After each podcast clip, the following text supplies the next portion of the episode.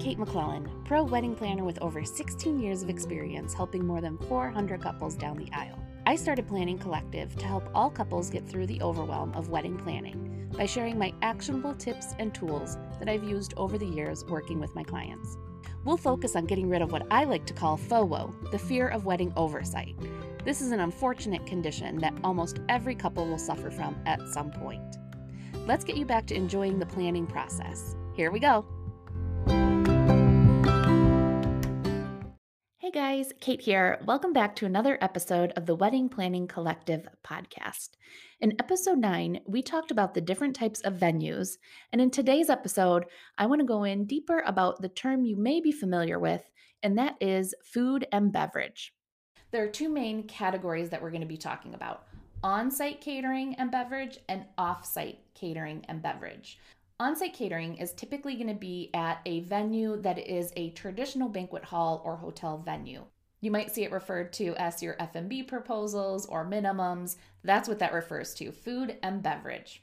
Off-site food and beverage is generally going to be referring to an off-site caterer and an independent bar service.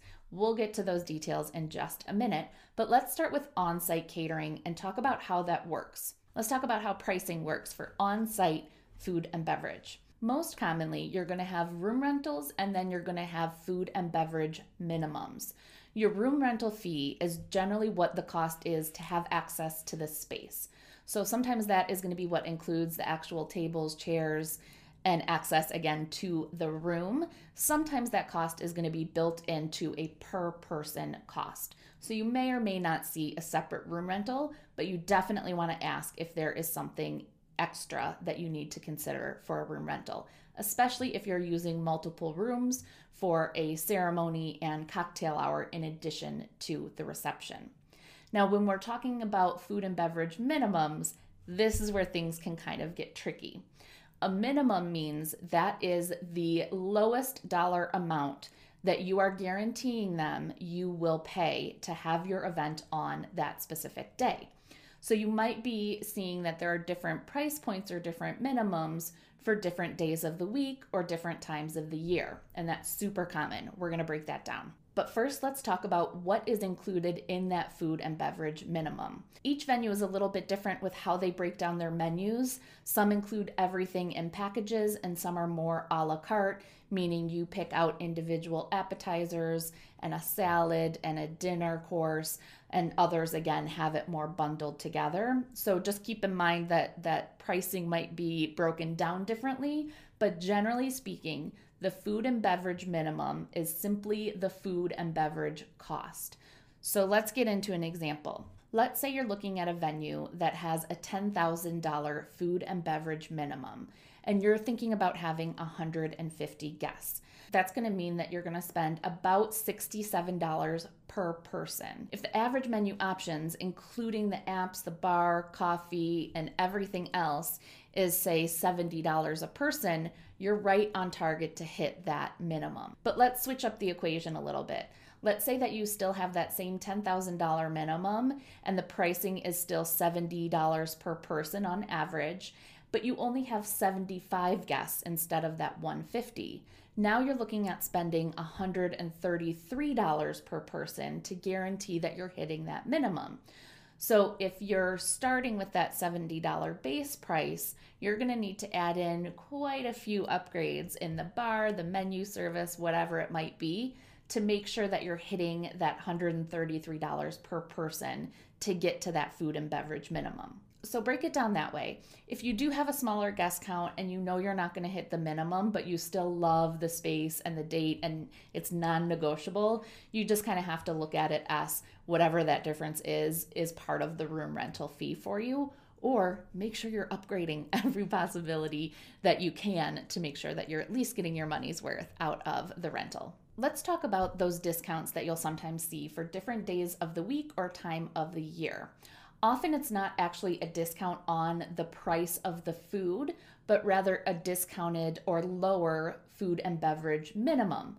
So for example, let's go back to that ten thousand dollars minimum for the example we were just talking about, and let's say that's a Saturday. But if you were to reserve the same space on a Sunday, it's only going to be eight thousand dollars. The menu pricing stays the same, and you're looking at those one hundred fifty guests.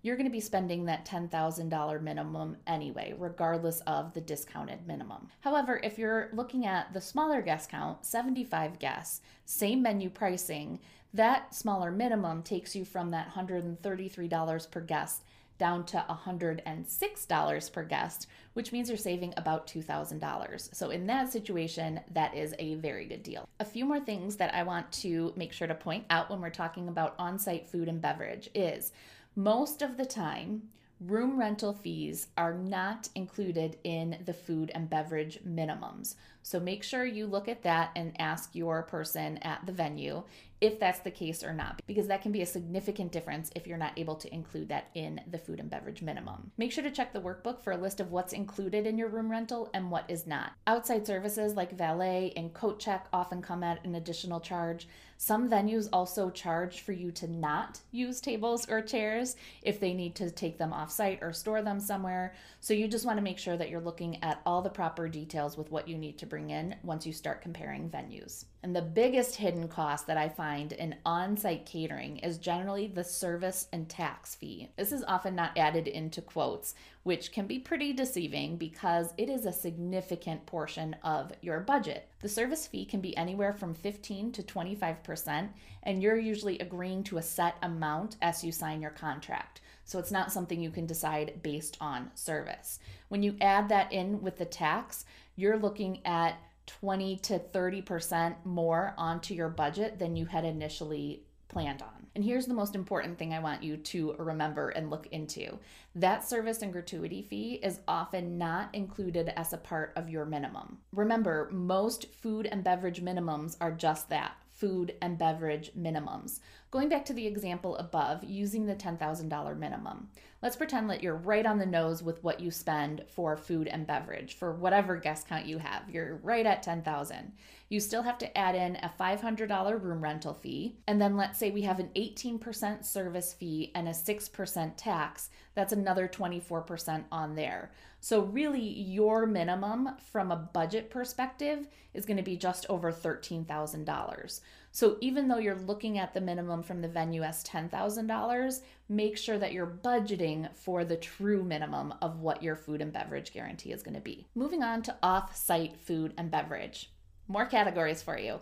There's typically two types. There's going to be caterers that do full service and others that do more of a drop and go, or they just focus on the food preparation and service piece. A full service caterer is going to give you more of the feel of being at a banquet venue in that they can handle the staffing, the service, and a lot more of the details for you than if you were flying solo. Similarly to a banquet menu or a banquet venue, most offsite caterers will start with menu options or packages, but I found that often offsite caterers are much more willing to be flexible with their offerings. So don't hesitate to ask if they can do any special menus or things that you've had in mind.